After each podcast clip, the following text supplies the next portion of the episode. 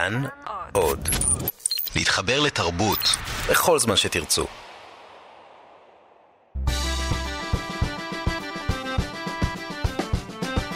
מה שקורה עם שירי לב-ארי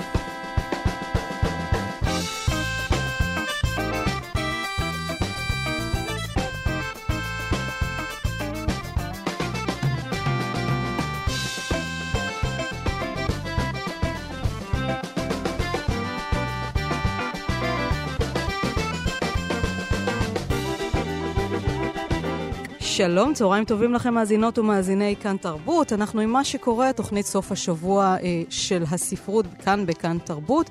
איתי בצוות התוכנית עומר מנחם שליט על ההפקה, משה מושקוביץ על הביצוע הטכני, ואנחנו יוצאים לדרך.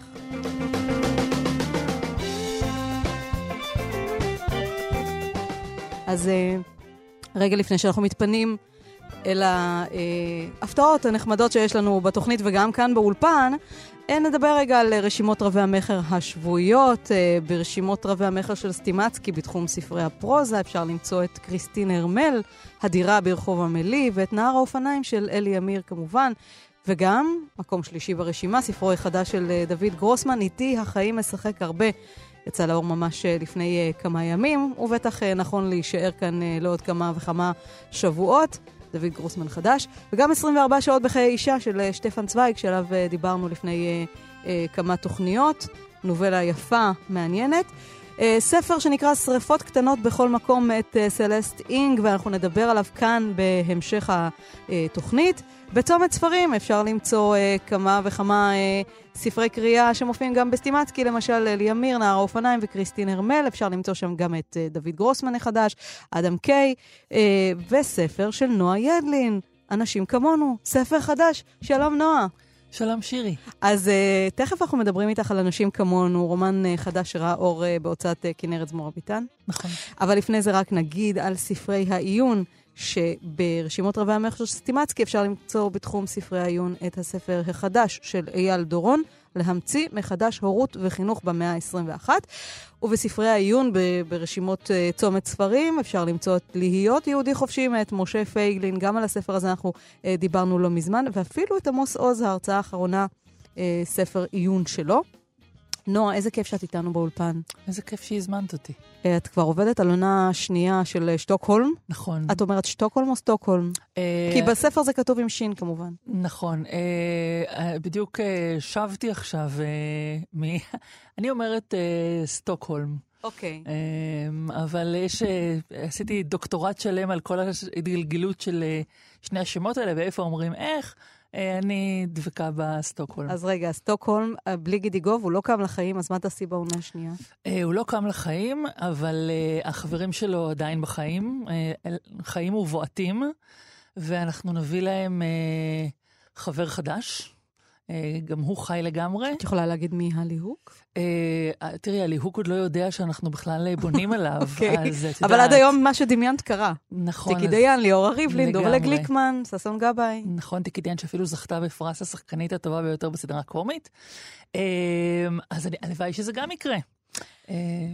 אני חייבת להגיד שגם הספר החדש, אנשים כמונו, אה, מזמין אה, עיבוד טלוויזיוני. אה, אנשים כמונו, אנשים כמוך, אנשים כמוני. במדעי החברה קוראים לתהליך שאת מתארת פה בספר, אחד התהליכים, בוא נגיד ככה, ג'נטריפיקציה. יש פה שני אנשים, אסנת ודרור, בני זוג בשנות ה-40 לחייהם, הורים לשתי בנות, עוברים לגור כולם בשכונה אומנם ענייה ומוזנחת, אבל עדיין חלק מוניציפלי מתל אביב. עשר דקות משדרות רוטשילד, טוב, אולי חמש עשרה. ובלב ההזנחה הזאת הם רוכשים uh, במעט יחסית כסף בית פרטי, שאותו הם משפצים ומעצבים לפי מיטב uh, טעמם המשובח. הם משכילים, הוא מפתח תוכנה, כלומר עובד בהייטק, בוא נגיד, אה, והיא עובדת אה, בחברת מזון דיל, ויש להם שתי בנות חמודות. שנשארו בינתיים במסגרות החינוך הקודמות שלהן, וככה ההורים מתלבטים אם להעביר אותם לבתי הספר המקומיים אה, של השכונה. ועכשיו על כולם להסתגל למקום החדש ולמצב החדש, ואני מניחה שעלילת הרומן הזה קשורה בכל מקרה אל הביוגרפיה שלך, כי אתם עברתם, את, בעלך ואישך, בן זוגך, אה, ושני הילדים, לגור ביפו לפני כמה שנים, ויפו באמת עוברת תהליך של, אה, אפשר לקרוא לזה התחדשות אה, עירונית, אפשר לקרוא לזה ג'נטריפיקציה. כשאנשים נכון. משכילים עם כסף מגיעים לשכונות עניות יותר, ואז הפערים משתמרים, זה יוצר איזשהם יחסים מורכבים, נגיד, עם השכונה, עם הסביבה. אה, אין ספק שהגרעין של הספר והבסיס שלו נולד מהמעבר שלנו ליפו. אה, אני חושבת שאולי זה גם הסנטימנט הזה שהוביל אותי לכתיבת הספר, אולי גם זה שעד עכשיו, אחרי שהספר כבר כתוב וחלפו כמה שנים, הוא נותר אולי המרכזי ביותר מבחינתי בספר הזה. וזה החוויה הזאת אה, של אנשים אה, שרגילים שהעולם הוא בדרך כזאת או אחרת בכף ידם. כלומר, הם מבינים את העולם, הם מבינים, יודעים לפענח מה קורה מסביבם. אמ, את יודעת, מעמד, מעמד בינוני, אה, מעמד בינוני... פלוס? פלוס. אה, הם גרים, אה, הם, הם באמת משכילים בדרך כלל. הם באים ממרכז תל אביב. במקרה הזה הם באים ממרכז תל אביב. אבל את יודעת, הם, הם מבינים את העולם שקורה, ש, שעובד, שמסביבם. הם בעלי בית בעולם. הם בעלי בית בעולם, כן. אפרופו ספר אחר שלי, הבית, כן. הם בעלי בית, בדיוק.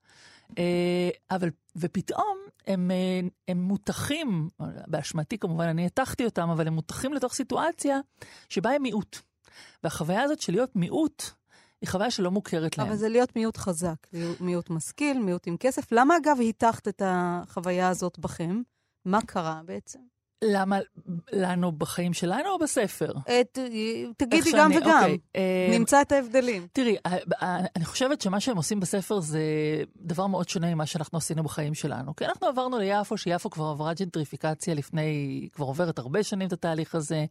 לקנות משהו ביפו, עלוב ככל שיהיה, ואלוהים יודע שיש לנו איזה דירת שיכון מתי לנפול, אבל... עדיין אה, לעבור לגור ביפו לא צריך כזה אומץ. יש המון המון מה שמכונה אנשים כמונו ביפו. יפו מפוצצת באנשים שתל אה, אביב הפכה גדולה עליהם, מרכז תל אביב הפך גדול עליהם המחירים, והם נדדו דרומה. Uh, השכונה בספר, ובגלל זה היא גם שכונה דמיונית, כלומר... שלוש חמש. שכונה שלוש חמש, אין לה אפילו שם. דרך אגב, ביפו יש רחובות כאלה גם במקומות אחרים, רחובות שקוראים להם שלוש, אחד, תשע, שש, כל מיני רחובות כאלה. אני יכולה לנדב להם שמות, אם, כן, ממש חסר. לא חסר, שירי, סמטת שירי לברי. למשל. Uh, הם עוברים למקום, uh, לשכונה דמיונית, בגלל שכבר לא כל כך קיימות שכונות כאלה. כלומר, השכונות האמיתיות... Uh, כמעט בכל מקום, ובטח בתל אביב, כבר נכבשו, זאת אומרת, כבר נדדו אליהן, שכונת שפירא, שכונות אחרות.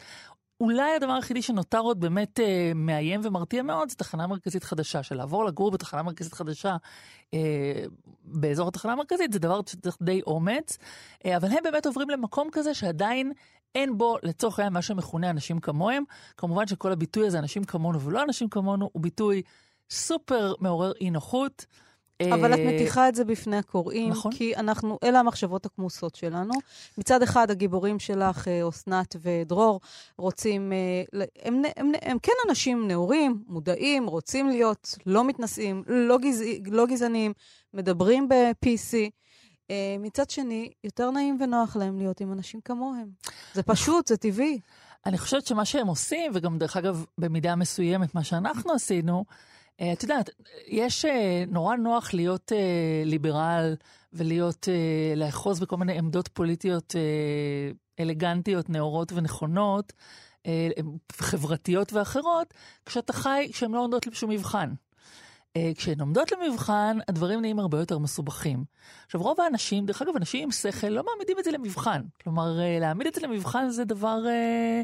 אה, זה דבר לא סימפטי. כלומר, לגלות על עצמך שאתה פחות אה, נאור ופחות אה, אוהב אדם ממה שנדמה לך, זה לא כזאת חוויה בהכרח נעימה.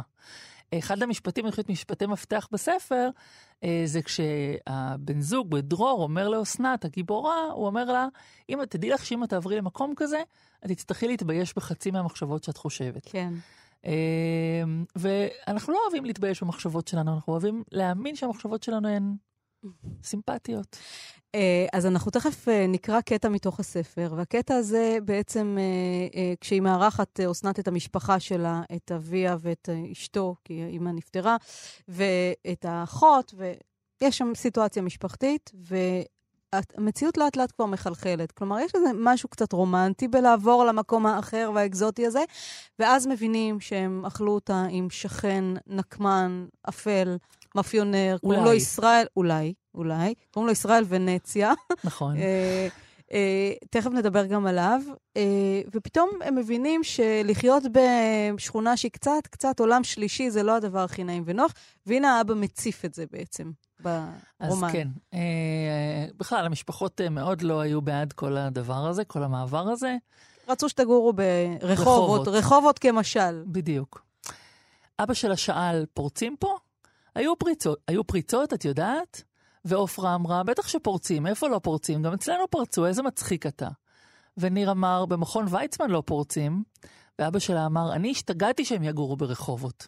ושמרית אמרה, גמרנו, הלאה, הם לא גרים ברחובות. ואבא שלה אמר, טוב, כמתאבל התאבלות טרייה נוספת. וגלעד אמר, באמת פורצים בכל מקום, גם אצלי פרצו. ואבא שלה אמר, בכל מקום פורצים, אבל לא בכל מקום מפרקים לך את האוטו. לא בכל מקום אתה לא יכול להעמיד את האוטו עשר דקות בלי לקחת איתך את הפאנל של הרדיו. ואסנת שאלה, אתה מדבר על שלוש חמש או על יפו? וחגי אמר, אני יודע ביפו, אני מניח שפה זה לא יותר טוב. ועופרה אמרה, אתה מדבר על יפו שלפני 20 שנה, חגי, 30 שנה. עכשיו יפו זה הכל משפחות, זה אנשים כמוני וכמוך. וחגי אמר, לא צריך להגזים. וגלעד אמר, זה לא הכל משפחות, אבל יש, פה, אבל יש הרבה משפחות. זה מדהים איך זה השתנה בשנים שלא הייתי פה. ואסנת אמרה, גם כאן יש הרבה משפחות. וחגי אמר, השאלה איזה משפחות? ואסנת אמרה, משפחות? מה זה איזה משפחות? אבא, אמא, ילדים, משפחות. וחגי אמר, עובדים זרים. ואסנת אמרה, א', אומרים מהגרי עבודה. וחגי אמר, בהארץ אומרים מהגרי עבודה, לא כשאני יושב בסלון עם הבת שלי. ואסנת אמרה, הם לא זרים, אבא, מה זה זרים? זרים ביחס למה? וחגי אמר, זרים ביחס אליי. ועופרה אמרה, בסדר, יש הרבה אנשים זרים ביחס אליך, חגי. אתה לא קורא להם אנשים זרים, נכון? וחגי אמר, גם את, גם את אומרת עובדים זרים, מה את משחקת לי אותה עכשיו? ועופרה אמרה, בסדר, לומדים. וחגי אמר, אם לא כושים. ועופרה אמרה, אני לא אומרת כושים, תפסיק לבלבל במוח. וחגי אמר, את אולי לא אומרת כושים, אבל את אומרת שחורים. גם זה כבר אסור, לא? הוא נשא מבט שואל מתמם אל אסנת, היא גלגלה עיניים. אז זה ככה הכל על השולחן בעצם, כל, המחשב, כל מה שמותר לחשוב ואסור לחשוב, הם מדסקסים ביניהם. זה היתרון, את יודעת, זה היתרון והחיסרון במשפחות, אגב, וגם ביתר שאת בזוג. כלומר, ביניהם מותר להם להגיד את כל הדברים הלא פוליטיקלי קורקטים, שכל הפוליטיקלי קורקט זה נושא נורא גדול בספר. ביניהם מותר להם להגיד את זה, וגם המשפחה שלך בדרך כלל אומרת לך את הדברים שאסור להגיד בקול רם. כלומר, את הדברים שאתה לא תגיד בריאיון לעיתון, אבל לילדים שלך מותר. ויש עוד הרבה דברים שאת אומרת אה, שבספר שאולי אסור להגיד אותם, אבל חושבים אותם, וזה מה שקורה לבני הזוג במערכת יחס, יחסים ארוכת טווח, אסנת ודרור. הוא עובד, הוא מפתח תוכנה, אבל איזה תוכנה בדיוק הוא מפתח? ברוב צדיקותו הוא רוצה לפתח תוכנה שתגן על ילדים מפני גלישת live אה, streaming באתרי פורנו. אז הוא צריך לגלוש בעצמו באתרי פורנו, לזהות רכיבים רכיבים נקרא לזה, להמיר אותם לתוכנה שהוא עובד עליה, או מה שזה לא נכון. יהיה, ואז למכור אותה בהרבה כסף. אה, זה, והוא לא עובד עכשיו בהייטק כשכיר, הוא עובד על משהו, אה, והם חיים הרבה זמן ביחד, וכל ההרהורים שלה על סקס, אם יש סקס אחר, הביאו לכאן, כן? נכון, בדיוק כך. על השעמום והשיממון הזה שלאט לאט פושה בין שני בני הזוג האלה, ועל הפנטזיות על אחרים. אני, אני חושבת שבאמת דבר מאוד מרכזי בספר זה כל העניין של אה, זוגיות עם אדם אחד לאורך אה, שנים ארוכות, גם הורות היא מאוד מרכזית בספר. אה, אני חושבת אבל שאחד הדברים שקורים להם זה בגלל באמת המעבר הזה והמעבר הזה שהם עשו, שהוא די קיצוני וחריג. הם, הם פתאום, מכיוון שהם לא כל כך מבינים מה קורה מסביבם, יש איזו אי-ודאות, הקרקע מסביבם פתאום לא יציבה. והאי-ודאות הזאת הולכת ומחלחלת פנימה גם לתוך הבית. כלומר, אה, ברגע שהכל מסביבך לא יציב, ואתה לא בטוח מה אתה בעצם רואה דרך החלון, אני חושבת שלאט לאט הם גם לא בטוחים מה הם רואים כשהם מסתכלים אחד על השני. אה, כלומר, האי-ודאות מחלחלת גם לשם, היא מחלחלת גם ביחס לילדים שלהם. אה, כלומר, היא בעצם ממלאת את הבית. אגב, דרור, אותו שמפתח את אותה תוכנה, עובד מהבית. זה עוד עניין, כלומר, הוא, הוא, הוא כל היום כלוא בבית הזה. הוא כל היום כמו ארי בסוגר, מסתובב בתוך הבית הזה, עם השכן הזה, מה... שלתחושתו מסתכל עליו כל הזמן מהחלון. אז החרדה שלו הולכת ומתעצמת בשעה שאסנת יוצאת לעבודה, חוזרת, היא פחות אה, קצת אה, חרדה. אפרופו חרדה, יש שם שני אלמנטים בספר אה, שהם מאיימים עליהם. אחד ממש גלוי, שזה השכן, ישראל, שגר לידם, והוא uh, כבר על ההתחלה, ברגע שהם חונים במקום החנייה שלו, אני אומרת שלא במרכאות, כי זה כמובן לא באופן רשמי שלו, אבל מה לעשות שהוא חונה שם 30 שנה. ודרור אומר, מה פתאום? זה, יש פה הרבה שטח אפור בזה, כולם יכולים לחנות בכל מקום, ומתפתח קרב ביניהם, שאחר כך הולך ומסלים על דברים באמת גואליים שישראל הזה עושה להם. מתחיל בהחרבת, אנחנו, אני לא, לא אגלה, או לא עושה להם, אנחנו, אנחנו לא יודעים. אם זה הוא עושה או לא עושה. אף פעם לא יודעים עד הסוף ברומן, באמת. Uh, הוא החשוד המיידי, מה שנקרא. אבל הוא איש, את יודעת, למה קראת לו ישראל? אני, אני חושבת שיש פה איזה... אי אפשר שלא לחשוב על ישראל, אוקיי? על פני המדינה, על איזה סוג של ישראלי חדש ואלים במיוחד. האלמנט השני, אגב, שדיברתי עליו, זה הכלבים. תכף נדבר עליהם. נכון. תראי, אה, קש, קשה לי לדבר על ישראל בלי, את יודעת, לחשוף יותר מדי דברים שאני לא רוצה לחשוף בספר. אבל אה, ישראל הוא, אה, אני חושבת, במידה רבה גיבור טרגי.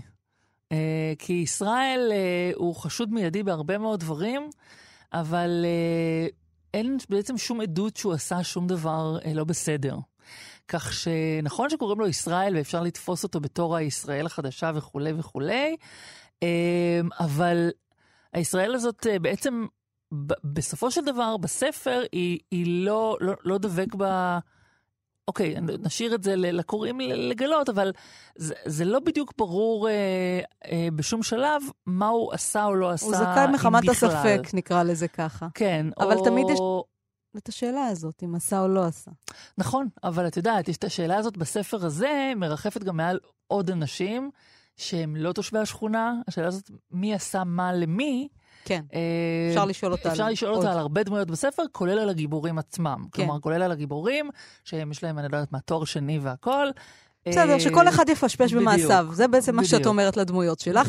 כי גם הזוג המושלם, האחות שלה, שמרית, שגרים שם במכון ויצמן, ובעלה הוא רופא עיניים, והוא נוסע לעזור ליזידים, והוא יזיד בעצמו מרוב ייסורים. נכון. אה, גם הם צריכים לפשפש במעשיהם. נכון. ואני רוצה לדבר רגע על הכלבים, כי גם על עטיפת הספר רואים כלב עם כתר לראשו, וכאילו הכלבים שולטים. במקרה הזה, יש, יש בספר גם כלבי, כלבי מחמד חביבים.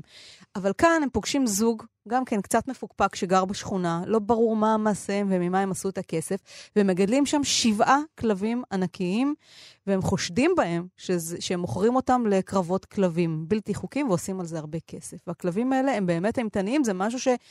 ככה, לא סתם בחרת לשים כלב על העטיפה. נכון. הכלב זה הדבר המאיים, הפראי, אה, זה שצד. אני יכולה להגיד לך שהכותרת הכותרת העבודה של הספר, כלומר, השם שלו, עד ממש זמן קצר לפני שהוא יצא לאור, הייתה כלבים. לספר קראו כלבים. אה, אז כך שבאמת, זה למה? עניין מרכזי בספר. האדם ככלב? תראי, אה, Uh, אני חושבת שהכלבים בספר הם, אה, שוב, אני, אני, אני מעדיפה שכל אחד uh, יקרא ויפרש את היד כי אני גם באמת מאמינה שמרגע שספר יוצא לאור, אין לי עדיפות גדולה על אף אחד אחר בפרשנותו. אבל uh, את שואלת אותי, אז uh, הכלבים uh, בספר, אני חושבת, הם, uh, הם גורם גם מאיים אנחנו נגיד אולי שלכלבים אה, יש מה שמכונה אה, רשימה של כלבים מסוכנים. שזו רשימה של שבעה כלבים שמשרד החקלאות קבע, שהם כלבים אה, שיש בהם איזושהי סכנה, יש על זה הרבה דיונים אם זה מוצדק או לא מוצדק, אבל אה, חוקית יש כלבים כאלה שצריכים ללכת עם מחסום וצריכים רישיון מיוחד, ו... אז הם מהסוג הזה, כלומר זה לא כלבים אה, פוצי מוצי בכלל. Uh, הכלבים האלה הם גם גורם מאיים, והם גם גורם uh, ש... אה, הוא מכניס הרבה מאוד אה, תחושה שהמקום הזה הוא קצת מחוץ לחוק. כלומר, שכל המקום הזה מתנהל... מערב פרוע. מערב פרוע, מתנהל בכללים אה, ותחת... חוקיות אה, משל עצמו. חוקיות משל עצמו. אה, וכל המוסדות המדינה וכל הצדקנות הזאת שהם מביאים איתם, אנחנו נפנה למשטרה, אנחנו נלך לבית משפט, אנחנו נפנה לווטרינר העירוני, כל המוסדות האלה הם לגמרי מגוחכים.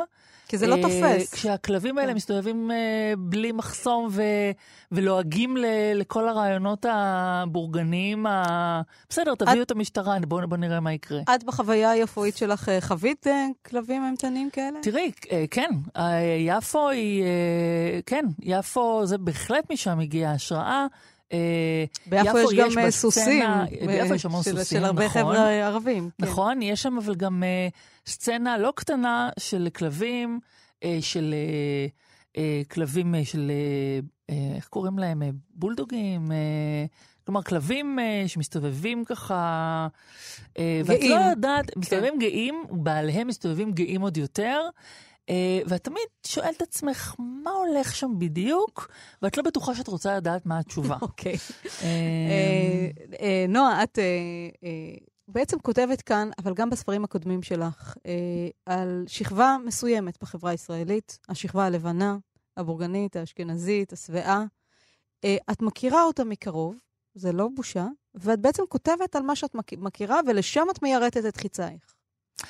Uh, תראי, קודם כל אני חושבת שהיום ההבחנה הלבנה והלא לבנה היא פחות מדויקת מאשר איזושהי הבחנה סוציו-אקונומית. כלומר, uh, את יודעת, אתה יכול... אתה זה, יכול להיות זה, לבן ואני. אתה יכול להיות לבן ואני, ואתה יכול להיות לא לבן ואת יודעת, כמובן מאוד משכיל וכולי. אני חושבת שההבחנה הסוציו-אקונומית היא יותר uh, מרכזית. Uh, תראי, אני אוהבת uh, להתעסק, uh, קודם כל, זכיחות מעוררת בי רתיעה, אני חושבת בכולם. Uh, אני מרגישה שמכיוון שאני מכירה את העולם הזה, אני יודעת על מה אני מדברת, אני מרגישה שאני יכולה לכוון את ה... כלומר, ל, ל, אני לפחות מקווה שאני יכולה לדייק בדברים שאני אומרת. Uh, נורא נורא מעניין אותי באופן כללי כל התמה הזאת של ליברליזם שעומד למבחן. כלומר, אה, לקחת ליברליזם, לדחוף אותו לקצה ולראות מה קורה לו, זה דבר שנורא נורא מעניין אותי, הוא עניין אותי תמיד. אה, אני נורא נורא אה, נרתעת גם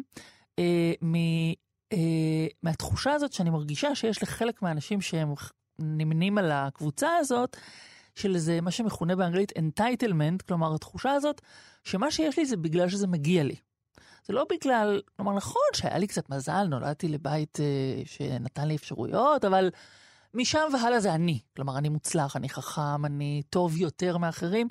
והתחושה הזאת, אה, והדבר הזה נורא מרתיע אותי, נורא מקומם אותי. החוסר אה, הבנה הזה של כמה הרכיב של המזל ושל השרירותיות הוא בלתי רגיל בחיים של אדם.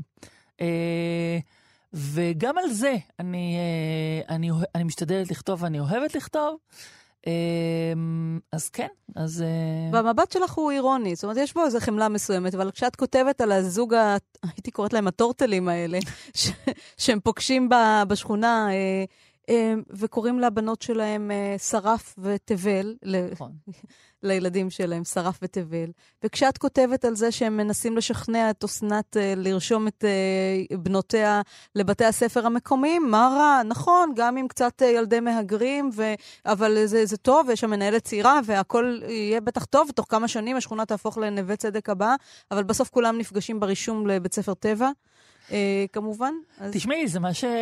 מה שמכונה Not in my backyard. זה הרי תופעה כן. שאנחנו מכירים אותה. את יודעת, כולנו, זה, זה בדיוק זה.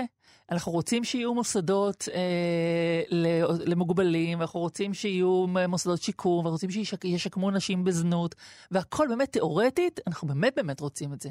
אבל כשזה מגיע לנו, ועוד יותר מזה לילדים שלנו, הילדים זה איזה מין דבר, אני חושבת, שמעמיד במבחן מאוד מאוד אכזרי את האידיאלים ואת העקרונות ואת האידאות של אנשים.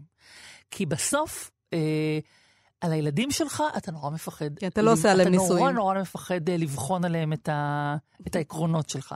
אז אה, כן. כן. עכשיו, בספר, הגיבורה שלך מנסה כל פעם להגיע ל, לספר בית יעקביאן, של הסופר המצרי, המצרי עלה אל-אסואני. נכון. אה, והוא ככה רודף אותה, הספר הזה. היא מנסה לקרוא בו בזמנה החופשי, לא, לא בהצלחה. נכון. למה בית יעקביאן? אמ, את יודעת, יש... לפעמים אני תופסת את עצמי שאני בוחרת או בשם, או בספר שמוזכר בתוך ספר, אני מרגישה שבחרתי משהו סמלי מדי, ואז אני מיד משנה. כי דווקא בנקודות האלה, אה, אני אוהבת שיש איזושהי מידה של שרירותיות. כלומר, אה, כלומר שהדמויות, אה, למשל, אני אספר לך שבבעלת הבית, כשהבן בא לקחת לאימו בגדים, הוא מוצא שם, במקור הוא מצא את הספר התיקונים פתוח על השידה ליד הס... כן, לידה. של פרנזן. וכשקראתי שוב אמרתי לעצמי, זה יותר מדי סמלי, התיקונים זה גם על משפחה שמתפרקת, שעוברת, החלפתי את זה לבדיחה של מילן קונדרה. והספר הזה במובן הזה הוא שרירותי לחלוטין. זה ספר, זה מה שהיא קוראת. אין לזה משמעות. לא, אבל זה מה שצריך לזה... לקרוא אם אתה נאור. אתה צריך לקרוא ספר שמתרחש במצרים, של השכנים שלך, אתה גם שמאלן. כמובן שהתאמתי את הספר הזה, אבל, אבל זה מה שהיא קוראת. נאחל לה בהצלחה. נאחל לה בהצלחה, היא פשוט לא מגיעה, את יודעת, זה גם עוד דבר, היא נורא לועגת. כשהם הולכים לראות דירה ברחובות בשלב מסוים, היא ככה מתנשאת מעל ארון הספרים של, ה... של בעלי הבית. אבל אז היא אומרת לעצמה, כאילו שאני קראתי ספר בחצי שנה האחרונה, הרי כל הספרים שלנו עוד לא פרקנו אותם מהארגזים. אז את יודעת, הפער הזה בין הדימוי העצמי שלך כאדם משכיל וקורא ונאור וכולי, לבין זה שבתכלס היא לא פתחה ספר כי כשהיא יושבת לחכות לבת שלה מחוץ ליום הולדת, היא נכנסת לפייסבוק. אמ, את יודעת, אז כמובן את בדיוק מרגישה שאת יותר טובה ממי ולמה. אז תמשיכי לערטל ככה את הדמויות שלך אה, מהמחשבות שלהם ומההתלבטויות שלהם, זה, זה מאוד מקסים, ואני חושבת שגם הספר הזה, אמרתי לך בשיחה המקדימה שלנו, דורש איזה עיבוד טלוויזיוני. טוב, אני מקווה. תחשבי. להתראות. תודה רבה, שיר. למעשה, אנשים בשייקר הייטס די דומים לאנשים בכל מקום אחר בארצות הברית. אז נכון שיש להם שלוש או ארבע מכוניות במקום אחת או שתיים, ונכון שיש להם בבית שני מכשירי טלוויזיה במקום אחד, וכשצעירה משייקר הייטס מתחתנת, היא מזמינה לחתונה 800 איש, ומטיסה מניו יורק את להקת אה, מאייר דייוויס, במקום לערוך חתונה למאה מוזמנים עם להקה מקומית, אבל כל ההבדלים האלה הם מינוריים ולא משמעותיים. אנחנו אנשים חברתיים, והחיים שלנו נפלאים, אמרה לי לא מזמן אחת מהתושבות, uh, מתושבות המקום בקאנטרי קלאב של שייקר, של שייקר הייטס, וזאת אכן האמת. נראה שתושביה של אוטופיה זו מנהלים חיים מאושרים למדי. וזה מתוך הכתבה "החיים הטובים בשייקר הייטס", מגזין קוסמופוליטן, מרץ 1963. זה מופיע ממש רגע לפני פתיחת הרומן החדש של אה, סלסט אינג, סופרת אמריקאי אה, ממוצא הונג קונגי. הספר נקרא שריפות קטנות בכל מקום, והוא היה רב-מכר עצום אה, בארצות הברית. אה, תורגם עכשיו אה, לעברית בידי אה, סמי דואניאס בהוצאת אחוזת בית. זה היה ממש ספר השנה של הוושינגטון פוסט, של אמזון, ברנס אנד נובל ועוד עשרות עיתונים ואתרים, והוא כמובן, כמובן גם יגיע אה, לסדרת טלוויזיה בסופו של דבר. אנחנו נאמר עכשיו שלום למתרגם הספר, סמי דואניאס. שלום, סמי. שלום, שירי. שכונה יוקרתית של עשירים, שייקר הייטס. נכון. שתי משפחות מאוד שונות זו מזו, אחת עשירה והשנייה אה, דלת אמצעים. Mm-hmm. מגיעות, נפגשות נגיד בעיר, בעיר ה... בפרבר היוקרתי הזה ליד קליבלנד, שהוא אה, סמל לחיי עושר ומצוינות. משפחת mm-hmm. ריצרד, ריצ'רדסון העשירה עם אה, ארבעת ילדיה, ואם חד-הורית וביתה, וברקע יש עוד עלילות שנפרסות שם. ספר לנו קצת על הספר הזה, ומה לדעתך תפס בו את הקוראים האמריקאים. אה, אז קודם כל הספר הזה הוא באמת רב-מכר מאוד גדול בארצות הברית, ואנחנו שמחים שהוא גם כאן רב-מכר, הוא יצא לפני uh, שלושה שבועות וכבר נכנס לרבי המכר. Uh, בעצם זה סיפור מאוד מאוד אנושי של כותבת נפלאה, סלסט אינג, אה, על אה, מפגש של שתי משפחות שונות מאוד, אה, שלכל אחת יש סודות, ובמהלך המפגש הזה נוצרים קשרים בין בני המשפחה, גם קשרים של הערצה ואהבה ומשיכה, וגם העסקה, המשפחה העשירה מעסיקה את מיה, האומנית שמגיעה לשייקר הייט עם הבת שלה. ולתוך התסבוכת הזאת נכנסים הרבה סודות, וגם פרשה שמטלטלת את כל העיירה. פרשת אימוץ. נכון, פרשת אימוץ בין, אה, שגם כן היא, אה, מצד אחד יש את האימא הענייה של תינוקת אה, ממוצא אסייתי, ומצד שני יש את ההורים המאמצים של התינוקת הזאת, ובעצם יש מחלוקת על המשמורת. ובפרשה הזאת, שתי המשפחות האלה נחלקות לשני צדדים, כי מצד אחד האימא הענייה עובדת עם מיה, אומנית במסעדה. האימא הביולוגית, ש... נכון, שהילדה התינוקת נלקחה נכון, ממנה. כן. נכון, ומצד שני, לינדה, האימא המאמצת, היא חברה מאוד טובה של גברת ריצ'רדסון, האימא של המשפחה. כן, העשירה. המעסיקה העשירה. נכון. אז יש ו... פה גם שאלה של הורות ביולוגית, של לאן שייך הילד, נכון. אבל זה גם מחלוקת גזעית, זה גם נכון. מחלוקת מוסרית. נכון, אה, בעצם אה, מבחינת, אה, קודם כל יש כאן מחלוקת מעמדית. ומעמדית כמובן. הזה, הספר הזה מתאר חברה אמריקאית מערבית, הספר מתרחש אמנם בשנות ה-80, אבל אני לא חושב שהרבה השתנה מאז, של בעצם של מעמדות. יש כאן מצד אחד את המשפחה העשירה, ומצד שני את התא המשפחתי, וגם לא ממש משפחה, זאת, משפחה, אבל מיה והבת שלה נודדות אה, ברחבי ארצות הברית, הן מייצגות איזה מין אה, אה, תפיסת עולם של פרי ספיריט, רוח חופשית, אה, אה, ובמפגש הזה בין שתי, בין שני המעמדות האלה, אגב, היא, היא אומנם מייצגת אה, באמת את ה free spirit, היא אומנית, נכון, היא חד-הורית, נכון. היא נודדת. אה, ויש לה סודות גם כמובן. ויש ש... לה סודות מה, מה, מהחיים mm-hmm. שלה, שהם עלילת משנה מרתקת בספר. אבל mm-hmm. מולה, נגיד, המשפחה הזאת שעובדת לפי הכללים של המקום, השייקר הייטס הזה, זה, מקום, זה, זה מין עיירה שבה הכל מתוכנן, מוסדר, נכון. את הכיעור, הכל מטאטאים מתחת לשטיח, ויש כיעור ויש פגמים. נכון. נכון. שלאט לאט נחשפים דרך הדמויות, את התחרות בין האחים, ואת החלומות ש... שוויתרו עליהם בדרך להקים משפחה, ועוד סודות נכון. כאלה ואחרים.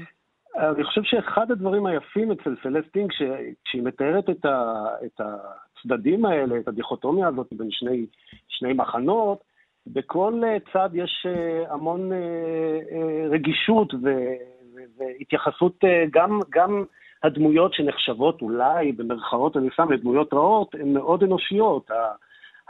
בפרשה של האימוץ של התינוקת האסייתית, המחלוקת בין האימא הענייה לבין הזוג שהוא מיודד לבני הזוג ריצ'רדסון, אה, במחלוקת הזאת אה, יש אה, המון הבנה של כל צד. זאת אומרת, גם האימא, הזוג המאמץ שרוצים בעצם לגזול את התינוקת מהאימא הביולוגית שלה, גם הם מאוד נוגעים ללב, הם מאוד, הם המון זמן חיפשו, רצו לו להיות הורים ולא כן. הצליחו. אז רואים ו... את ה, בעצם את האנושיות ושל, נכון. של כל הצדדים. זאת אומרת, כולם נכון, צודקים וכולם נכון, טועים, נכון, צריך נכון. להיות רומן מורכב. סמי, תקרא לנו קטע קצר מתוך הספר שאתה בוחר.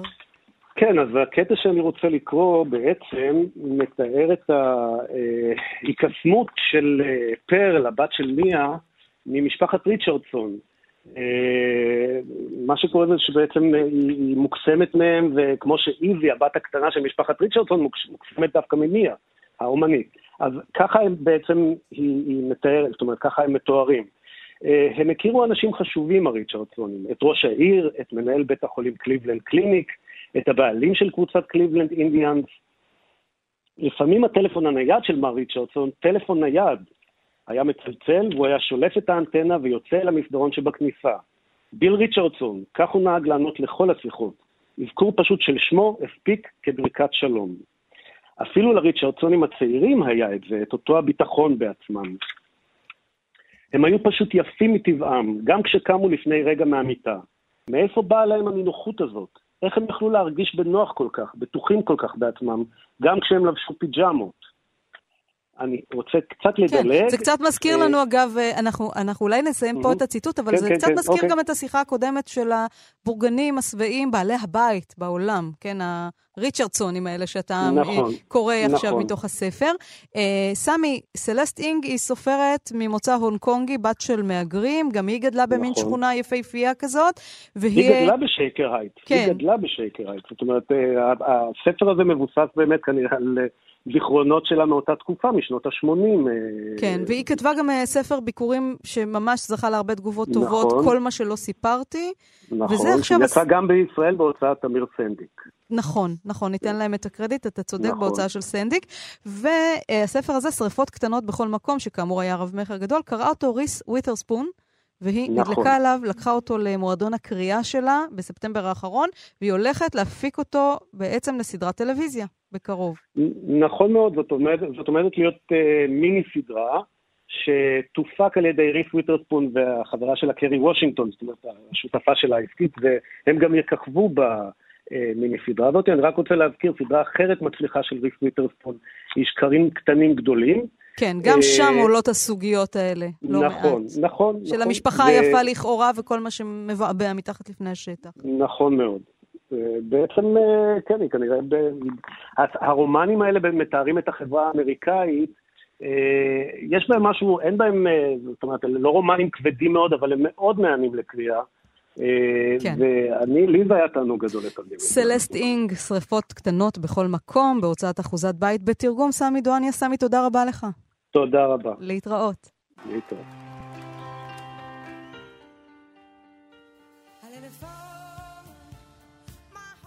מה שקורה עם שירי לב-ארי כן, התחלנו לשמוע את אדל, אבל אולי נשמור אותה להמשך. בינתיים נדבר על ספר חדש שראה אור אה, בהוצאת דני ספרים. לא יהיה כלום, כך נקרא הספר, לא יהיה כלום. אנחנו יודעים את המשך המשפט השירי, הפואטי הנפלא הזה, לא יהיה כלום כי אין כלום, אבל זו כותרת הספר. לא יהיה כלום, המשפטים הגדולים של הפוליטיקה הישראלית אה, כתבו וערכו, יותר נכון, הילה קובו ויניב אה, קוזין.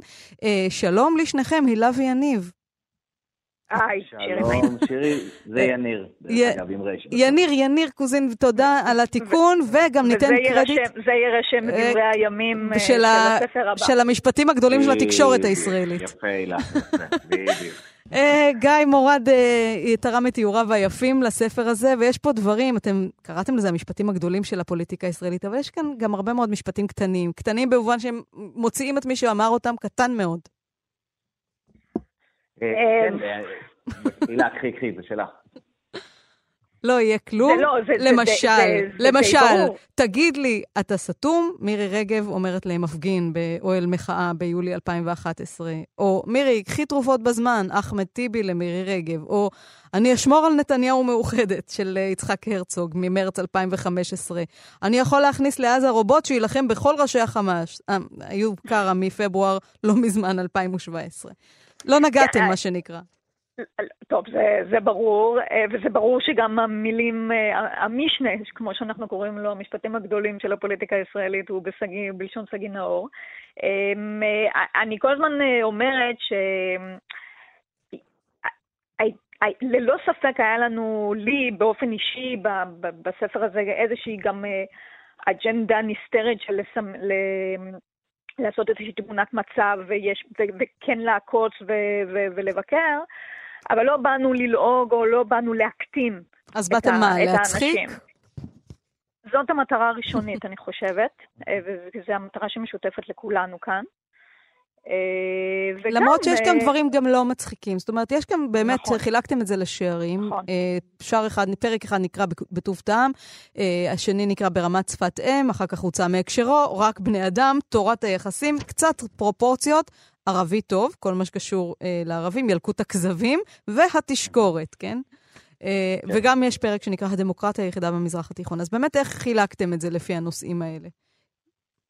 אני, אני רק רוצה לומר שכמו שאמרה הילה, זה באמת העניין הוא, הוא להצחיק, אבל הוא גם כן להציב כאן, אה, תראה, אנחנו לא מתיימרים עכשיו אה, אה, לכתוב כאן את הקודקס ו- ו- ולנסות פה לעשות איזושהי עבודת ביוגרפיה של הפוליטיקה הישראלית, זה לא העניין, אבל הוא כן משקף במידה מסוימת את העשור האחרון, שהוא היה עשור הרבה יותר אקצנטרי, עשור שבו לפוליטיקאים שלנו היה, הייתה אפשרות לומר את הדברים שלהם כמעט מעל לכל במה אפשרית. אם, uh, עד לפני העשור הזה, ב-2009, לפני הכניסה המסיבית של הרשתות החברתיות לחיים שלנו ולחיים של הפוליטיקאים, אז היה בעיקר את התקשורת הממוצדת, והרבה מהספר הזה הוא מביא גם מתוך הטוויטרים והפייסבוקים של חברי הכנסת, ולא רק מעל מליאת הכנסת או ברעיונות. ולגבי השערים, אז uh, הרעיון שעומד uh, מאחורי השערים זה באמת לנסות ו- ולגעת בנקודות שיכול... כי הרי צריך לקטלג, אבל לא לקטלג כלפי חבר כנסת, אלא בעצם לקטלג את האמירות ש- שכשהקורא נכנס אליהן, הוא מבין פחות או יותר מה הוא הולך לקבל שם. כלומר, לא יהיה רק בליל של דברים לא נכונים שאמרו הפוליטיקאים, או השמצות, כל פרק מנסה באמת להכניס את הקורא לסקשן הנכון. אז uh, באמת, uh, יניר, הזכרת קודם את uh, זה שיש גם פרקים קצת יותר רציניים. תראה, אני קוראת ציטוט למשל, הטענות שלך מוגזמות, גברתי. זה חבר הכנסת מיקי זוהר מהליכוד, אומר לאם השכולה לאה גולדין בדיון בנושא דוח המבקר על צוק איתן. אז זה דברים נכון. שהם, כן, הם גם פחות מצחיקים. אחד, אחד, אחד, אני, אני אסביר לך, כלומר, אני לא אסביר לך, אני... את תסבירי, לכולנו, אחד, כן. אחד הדברים שלפחות בני המשפחה, בת משפחה שלי, שרכשה את הספר אה, תחת אה, לחץ פיזי בלתי מתון, אה, אה, אמרה, תשמעי, הספר הזה הוא מאוד מאוד מצחיק, אבל הוא גם קצת עצוב. כן. ואני חושבת שבמובן מסוים הניסוח הזה הוא, אה, די מדויק, שוב, למרות שקודם כל הספר הזה הוא ספר הומוריסטי. Uh, מה שאת ציינת, uh, המשפט הזה ששלפת, הוא מתוך uh, אחד הפרקים המוקדמים יותר של הספר, שכמו שציינת נקרא בטוב טעם, או כן. פרק נחישות ורגישות, כן. שמאגד את ההתייחסויות של פוליטיקאים לפעמים לאנשים מהציבור, שגם שם מופיע המשפט המפורסם של נתניהו, את משעממת אותנו. אמ, ולכן, את יודעת, ולכן המשנה הוא אה, המשפטים הגדולים, כי זה לא רק המשפטים המצחיקים, זה המשונים. וההזויים, ואולי גם העילגים. כולל שמר אה, נתניהו המשורר, הוא אומר, אחי עידו עשה בדיקת רוק ויצא שלפחות חלק מהאילן שלנו צריך לשייך אותו ליהדות ספרד. נכון. ראש הממשלה בנימין נתניהו מתגאה בגילוי המשפחתי החדש. כאן זה השיוך לפרקים, כן. אה, כשיניר דיבר עליהם, כי זה באמת נמצא, אולי זה לא היה המשפט הגדול בהיסטוריה, אבל זה באמת נמצא בתוך פרק, תת פרק שמדבר על, אה, שקוראים לו בנוסח עדות המזרח, ומראה גם איך פוליטיקאים מנצלים לפעמים את, ה... כן, את אה, השיוך העדתי שלהם. מה הציטוט? אנחנו נמצאים גם... כן. אה, לפני שאני אתן לך את הציטוטים האהובים עלינו, בדיוק. אנחנו גם אה, בכאן תרבות, אז אנחנו צריכים לתת אה, קרדיט לשרת התרבות מירי רגב, שבקדנציה האחרונה שלה, ולמען האמת גם לפני, בשתי הקדנציות הקודמות, כחברת כנסת, היא הנפיקה לא מעט פנינים. אני עכשיו מחזיק בידי ציטוט אחד שהוא לא הכי קורע שלה, אבל אולי הוא לא הכי מוכר. אה, שאותו אה, היא אומרת בדיון בוועדה על הסתה מצד חברי כנסת ערבים, היא אומרת, חייבת להיות מדיניות ברורה של יד קשה נגד מי שקורא להסתה בתוך מדינת ישראל, בין אם הם אזרחים ובין אם הם חברי כנסת. יפה. אתה יכול להיות או אזרח או חבר כן, כנסת. ועכשיו הילה ויניר, תנו לי את הציטוטים, את הציטוט האהוב עליכם. מכל הספר, ובטח היו המון המון, אם אתם נעזרתם ברשתות החברתיות למיניהם, אז מ-2009 עד 2019 זה קפיצה ענקית של חומרים. כן, אה, גם אה, מישהו אמר לי, וואי, חשבתי שזה איזה ספרון דקיק, ככה זה נראה בטוויטר, ואז הוא ראה, זה למעלה מ-200 עמודים אני מניחה שב-2029 זה יהיה הרבה יותר קשה, מרוב חומרים, לברור ספר כזה. כן, אז אתם, מה אתם הכי אהבתם? אה, אני אמשיך עם, עם מירי רגב, שמוזכרת 80 פעמים, אבל אין לה פרק מיוחד משלה. היא הכי הרבה מוזכרת מצוטטת בספר? אחת לפני נתניהו. אוקיי. שאחת הסיבות שהוא עקף אותה, הם היו די אה, זהים עד הפרק האחרון, שהוא מטבעות לשון. ואז אה, כמובן שנתניהו הוא גאון אה, ומבריק בדברים האלה וטבע את חותמו היטב בשפה העברית מבחינת כל מה שקשור למטבעות לשון. בכל מקרה, משהו שמצחיק במיוחד זה יעקב אילון שואל את אה, מירי באולפן וואלה, וזה קטע שנגנז ואחר כך פורסם במקום אחר, מה דעתך על נעימר? נעימר הוא כוכב, אז היה כוכב ברצלונה, כן. היא עונה היא זמרת נהדרת, אמ, וזה מלווה גם באיור של, אה, של גיא. אמ, יניר? כן, אה, אני, אני, אה, אה, הילה כבר מכירה את הציטוט הזה, כי אנחנו עוברים מבמה לבמה לספר לספר, אבל הוא באמת ציטוט אהוב בפרק, תת פרק בלבלי אותו, על כל מיני שיבושים שעושים חברי הכנסת עם המציאות. אז יש כמובן את הנשמור על נתניהו מאוחדת, גם את הקראת את זה שירי, כולם מכירים את המשפט הזה, זה משפט נחמד, אבל לא, של בוז'י הרצוג, אבל לא האהוב ביותר.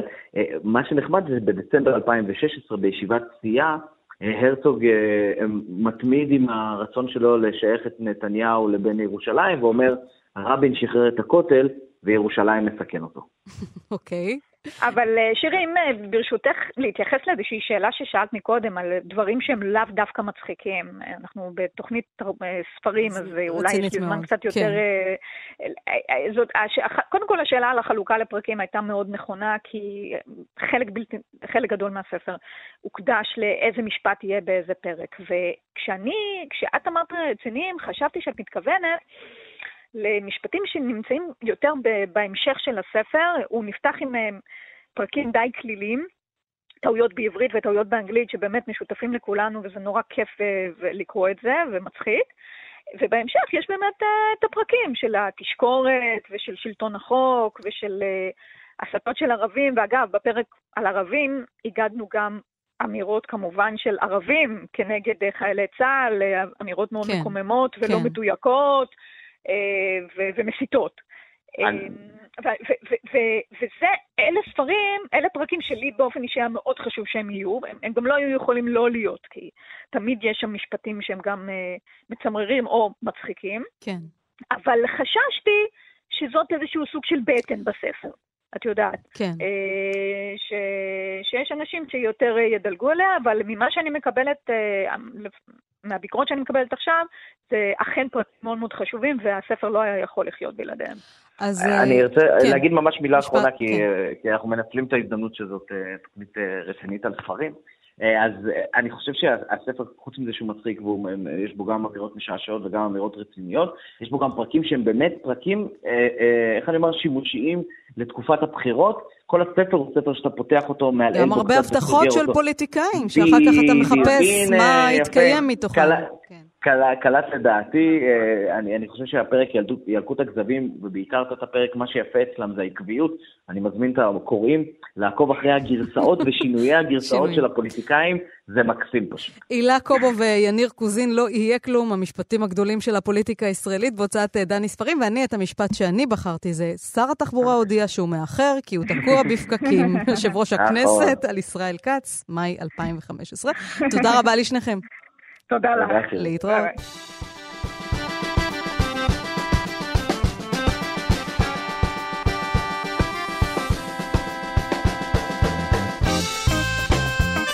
פסטיבל אפוס אה, שמוקדש כולו לסרטים אה, על תרבות ועל אומנים ואנשי אה, יצירה נפתח אתמול, הוא יימשך עד שבת במוזיאון, ובמסגרת פסטיבל אפוס מוקרנים שני פרקים. אתמול אחד הוקרן על פיליפ רוט, וביום שבת יוקרן פרק אחר על אורחן פמוק, הסופר הטורקי זוכה פרס נובל. זה חלק מסדרה שנקראת Imagine של ה-BBC, ואורחן פמוק הוא סופר מרתק. יליד איסטנבול, 1952, למד אדריכלות ועיתונות ובילה תקופות ארוכות גם אה, אה, בארצות הברית, ונחשב אה, לבחיר הסופרים הטורקים, ויש לו גם מוזיאון. מוזיאון התמימות זה מוזיאון עם תצוגה אמיתית, אבל בעקבות ספר שהוא כתב שנקרא אה, מוזיאון התמימות, וזה עולה בסרט בפרק אה, אודותיו. אנחנו נאמר עכשיו שלום לבני ציפר, עורך מוסף תרבות וספרות בהארץ. שלום. הוא, ואתה מאוד מאוד כן. בקיא בספרות הטורקית ובתרבות הטורקית, אתה מבקר איסטנבול, זה בעצם בית שני בשבילך. נכון, נכון, וגם uh, מכיר את uh, אורחן פמוק uh, אישית. אתם נפגשתם? נפגשתי איתו עוד לפני שהוא היה, וואו, פרס נובל. בישראל, כשיצא הספר הראשון שלו בתרגום לעברית, המגדל הלבן. אה, הוא, אה, אז הוא הגיע לארץ, ואז אה, הכרתי אותו וסיירנו יחד בתל אביב, והיה, והכרתי את, זאת אומרת, איכשהו התוודעתי לכל ה... קצת לעולמו.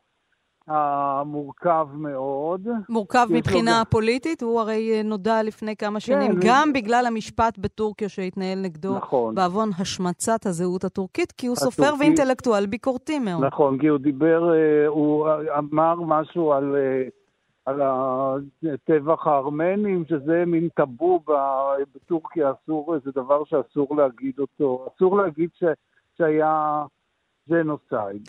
מותר להגיד שהיה טבח, כן. אבל לא ג'נוסייד, וזה אחד הדברים הקשים ש... והוא סבל מזה קשות.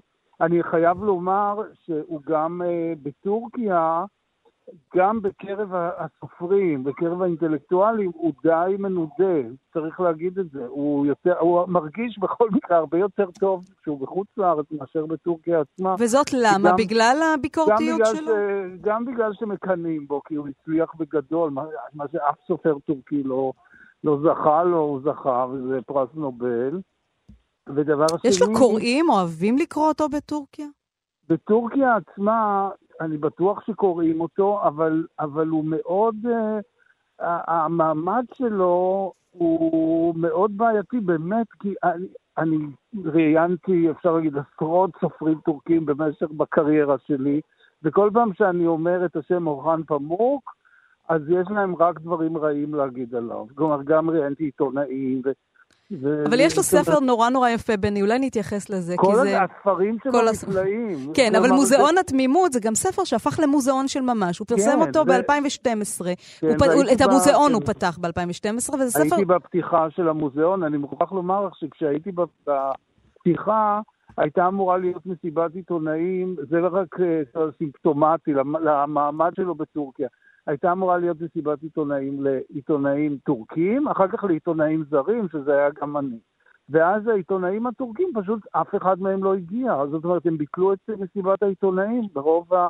אבל כמובן, עיתונאים זרים היו שם בשפע, בשפע. ואני ביניהם, והייתה פתיחה נהדרת. אז המוזיאון אז, הזה בעצם מבוסס על הספר שלו, שיש שם כן, סיפור אהבה מטורף בין אה, בחור שהוא בעצם ממשפחה עמידה מאוד באיסטנבול, שמתאהב באישה ענייה. כן, כן. זה... באישה, מ... כן, ענייה. והוא אה, אוסף אה... כל, פר... כל פריט ופריט מחיי היומיום של, כן, ה... של אישה, שניהם. אותה אישה ענייה מתחתנת. בדלי לא סיגריות שהיא ישנה, הוא אוסף ושם אותן במוזיאון נכון, הקטן שהוא נכון, פותח. נכון, יש קיר שלם כן, במוזיאון הזה של בדלי הסיגריות, של תיק, אה, אה, תיק אה, ש, של חברה, אגב, שהוא המציא, זאת אומרת, העניין הוא שזה לא סתם אה, מוזיאון של חפצים אה, נוסטלגיים, אלא שהוא גם, הוא עשה דברים שהם פשוט מדהימים מבחינת... אה, אה מה שיש במוזיאון הזה, הוא המציא איזושהי חברת תיקים, כביכול ברומן שלו, שנקראת ג'ני קולון, אוקיי? שלא קיימת.